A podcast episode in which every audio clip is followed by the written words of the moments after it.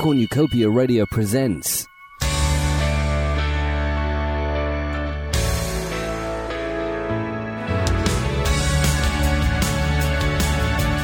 It's a city on the move. It's a town with the nicest of people. It's a village with love in its heart. And it's a hamlet without a hope in hell. Ladies and gentlemen, welcome to Budley. You wanted to see me? Yes, sit down, Shane. I need to talk to you about a very serious matter. Far away. We've had a complaint about one of your calls from a Mrs. Davis. Do you remember the conversation? Mrs. Davis. Davis. Yeah, I remember. Her husband was a little bit under the weather. Poor guy. He was rushed to hospital shortly after your call. He almost died. He was clearly having an asthma attack, and you put the call on hold for 3 minutes and 47 seconds. In fact, you've been putting all your calls on hold for 3 minutes and 47 seconds. Wow, that's amazing. Really surprised me. The song's only 3 minutes and 39 seconds. Yes, the song, like a boomerang. Do you like it? You've actually had it played 368 times from this call centre in the past three days. Wow, a hit.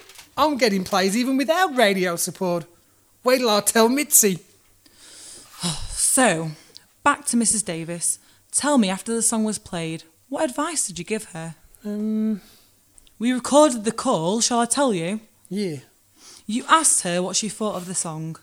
You told her it was available to download or she could stream it on Spotify. And you suggested she contacted the Fools at Radio 2 and demand they added it to their playlist. Well, it's criminal how they neglect to play decent stuff these days.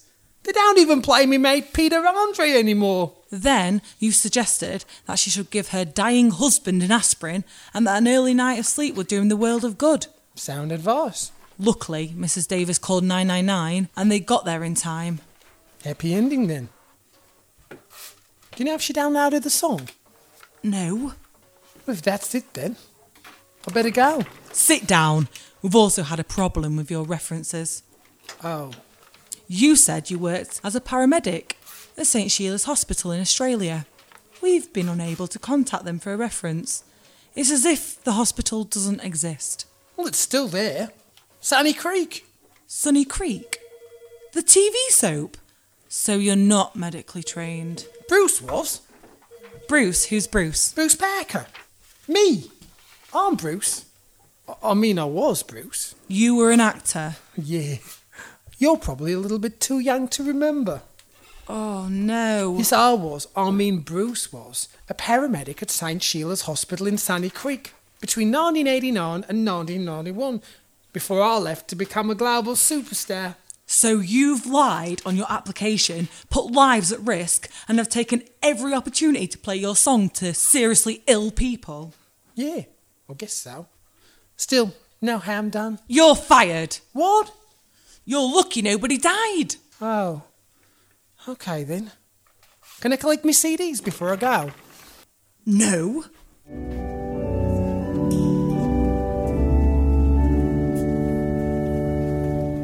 So now, as we prepare to welcome this new life into the church family, can I ask the three godparents to step forward? Here, move phone forward. Our Kev's on Skype from prison. Here, stop your moaning. He's in governor's office. Now we declare our faith and wash away the sins of the world. Is this where we put water on it? Yes. Oh, let me take fag out. I forgot them pop. Here, stop with your whinging. I'll get you back in a minute. Can I have a drink? Oh, go on then. So, little one, I baptize thee, J-Lo, Pink, Kylie, No, JLo. stop. J-Lo, Pink, Kylie, JLS. Do you think we're chavs or something? I'm sorry, I was just reading from the CD. It's the first five artists from Now That's What I Call Council State Barbecue, Volume 56, Disc 2, not Disc 1. I do apologize. Get on with it. I want to get to pub. Little one, I baptize thee, Britney, Shania, Shakira, Beyonce, N-Dubs, Stubbings. Mm, sounds classy, doesn't it?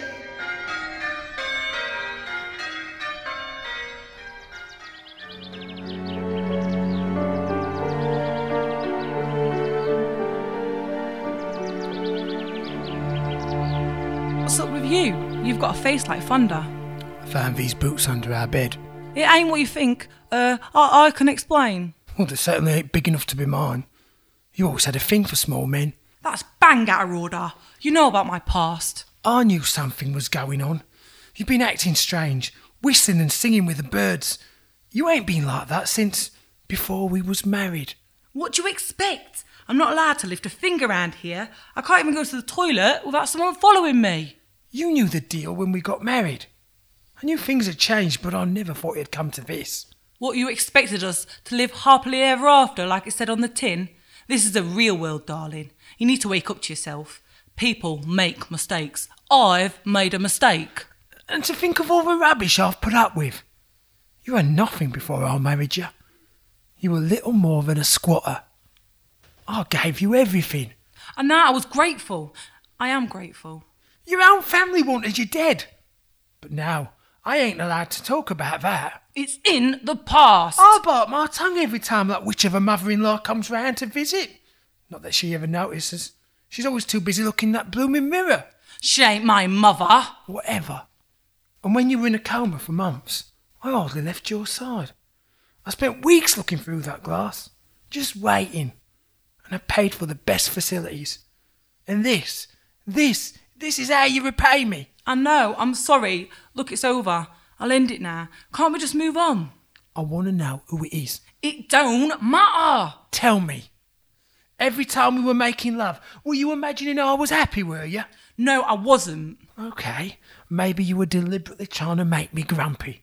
Maybe that's the vibe that does it for you. Stop it. Just stop it. I'm pregnant. Pregnant? Is it mine? I don't know. I need to see the doc. So he's the father.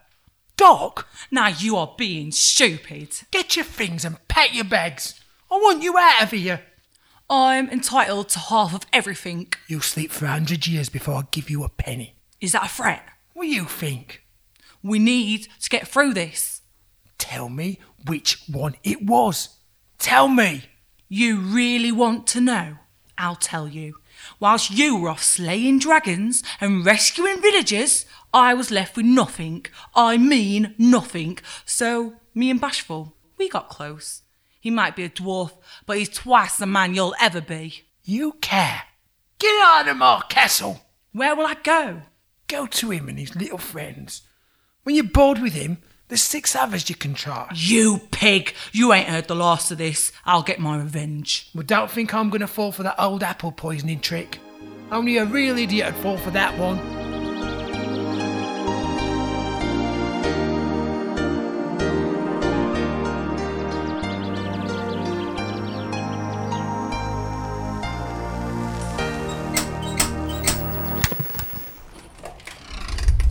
Mum, police are here. Have they caught him? Not yet, Mrs. Wilson. I need to ask you a few questions. Is that okay? Okay. Can you tell me what happened? It upsets me too much. She's ever so jumpy. It will help them catch him, Mum. Alright. I was just watching Happy Enders and the adverts came on. So I thought I'd make my cup of cocoa. I went into the kitchen on my Zimmer frame and put the kettle on. Oh, it's too much. I, I can't go on. Please continue, Mrs. Wilson. Go on, Mum. At first, I saw something move in the distance, but I thought, Ethel, you're imagining it. Then I looked at my window, and he was there, but closer. I blinked, then he was still there, even closer, frozen, head at my window, lust in his eyes. I was in my nightgown. I screamed, and he was gone. I don't feel safe here, John. Put me in a home, please. Calm down, Mum. You're safe here. We'll do everything we can to catch him, Mrs. Wilson. This has been a very traumatic experience. Mum even had a panic attack watching TV earlier. Luckily, it was just Spring Watch. Bilodi. Yeah. We get that a lot. Mrs. Wilson, could you describe him?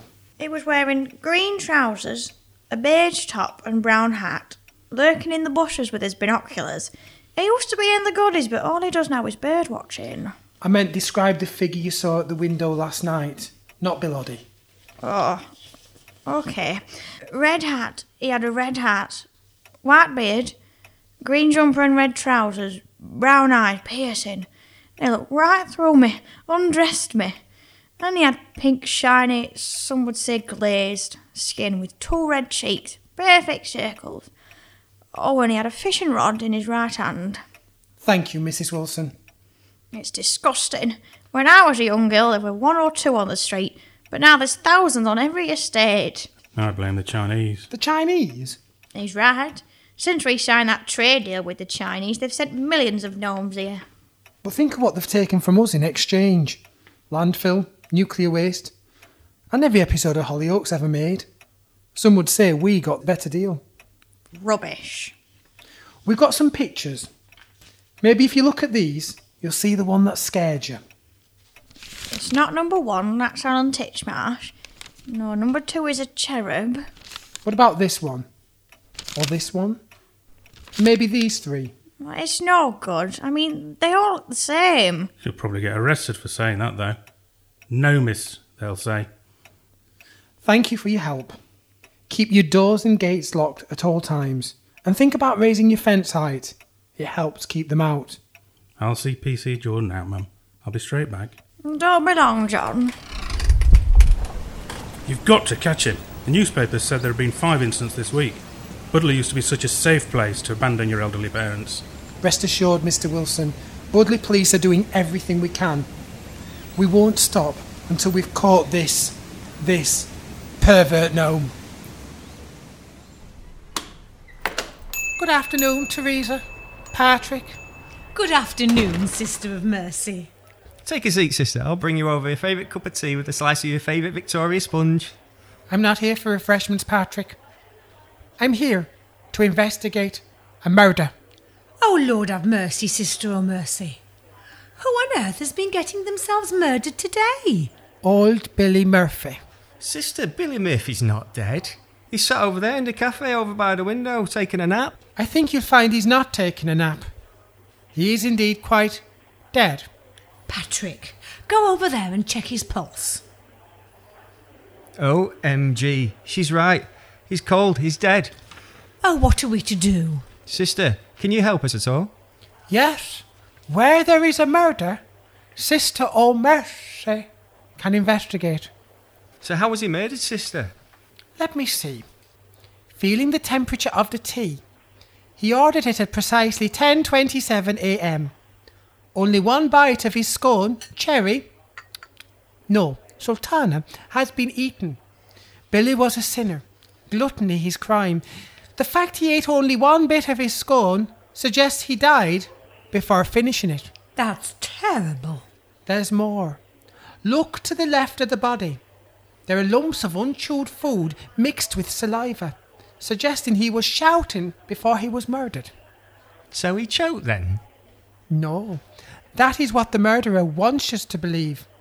He was actually stabbed to death. But how do you know? There's a pool of blood at the bottom of the chair. Well, will you look at that? I didn't even notice. We'll need the mop and bucket before the lunchtime rush to clean that mess up. Hang on there, Teresa. Sister O'Mercy, can you tell us who the killer is? Indeed, I can. He was stabbed in the stomach from this angle, suggesting that the killer was indeed left handed. Wasn't she, Teresa? Lord have mercy, Sister O'Mercy. How do you know it was Teresa? She's still holding the knife. Oh no. I still had it on my list of jobs to do. I was just going to finish off the lunchtime sandwich orders first. If only you'd come ten minutes later, Sister of Mercy, I would have been in the clear. Why did you kill him, Teresa? Well, Billy came into the cafe last week. He ordered nothing, came in brazen, used the toilet and left. The idiot didn't even flush it, and he made a great big brown steaming heap. I swore as I was scrubbing and plunging that the next time he walked through the door, I would kill him. Oh, Teresa. Well, I suppose, Sister of Mercy, you'll call the police now and have me arrested. No.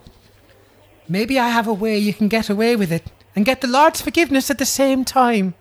But the police will have wanted posters all over the village with Teresa's picture on. But I could get her a new identity. Like witness protection. Sort of. You could come with me to the nunnery and become our Sister of Mercy cook. Our sister Catherine came back from the holiday to the missions with the leprosy, If I'm honest, our nuns panic now when we get the lumps in our custard.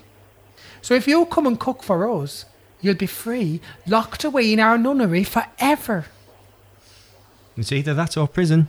Yes, a life of hard labour, riots, bashings from the other women, and being cut off from the outside world. Oh, I'll take it. I hear prison is far worse.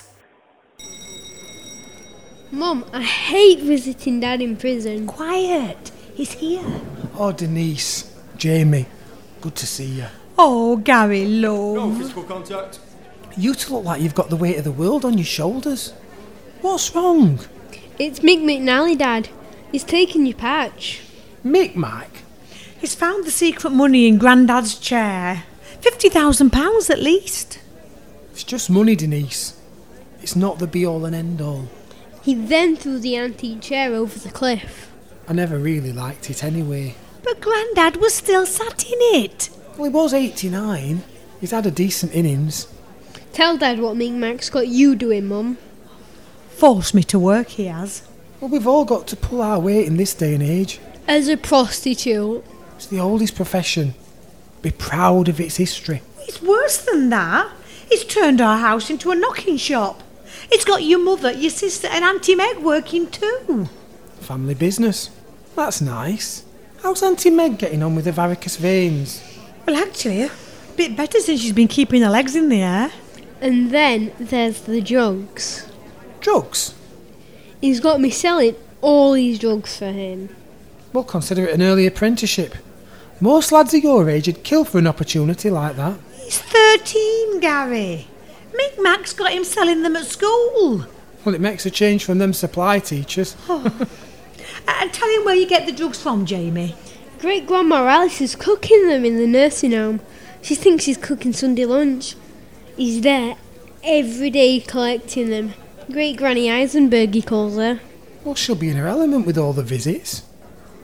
Dad, what is wrong with you? You don't seem to care anymore. I thought you'd be able to sort it out. The Gary I knew would have sorted everything. You've gone soft. Well, I've been doing anger management in here, love. That, along with my Tai Chi, my yoga, my aromatherapy sessions, means I finally found me inner peace. The old me lived to get completely drunk in the Budley Arms before kicking the life out of somebody who didn't deserve it. Now I find me excitement in listening to Gloria Hunniford's afternoon love songs. Well, you relax in here while we're out there living in hell. Come on, Jamie, we need to go home. Bye, Dad. Before you go, son, how's the allotment? How's me cabbages? Mick Max dug them up, Dad. Planted his own marrows. Going for the fries at the village fete, he says. He's dug up my cabbages. Yeah. They're all gone. My babies. Oh, tell Mick Mac he's gone too far this time. Tell him I'm coming. He's gonna pay. Tell him he's dead.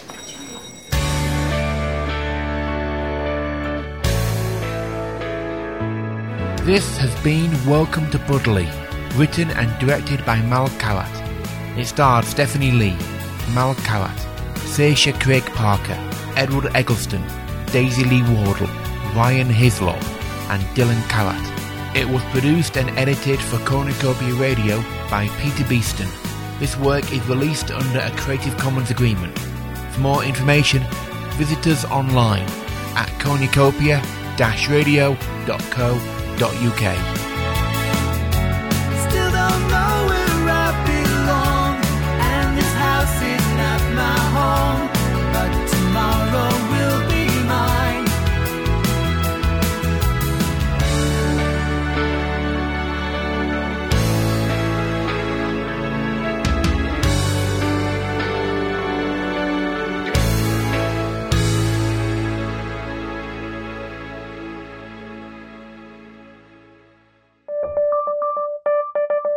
Cornucopia Radio is so much more than just this single podcast. We also have our amazing website, numerous other podcast shows which you can subscribe to, our own internet radio station, and an ebook available via Amazon.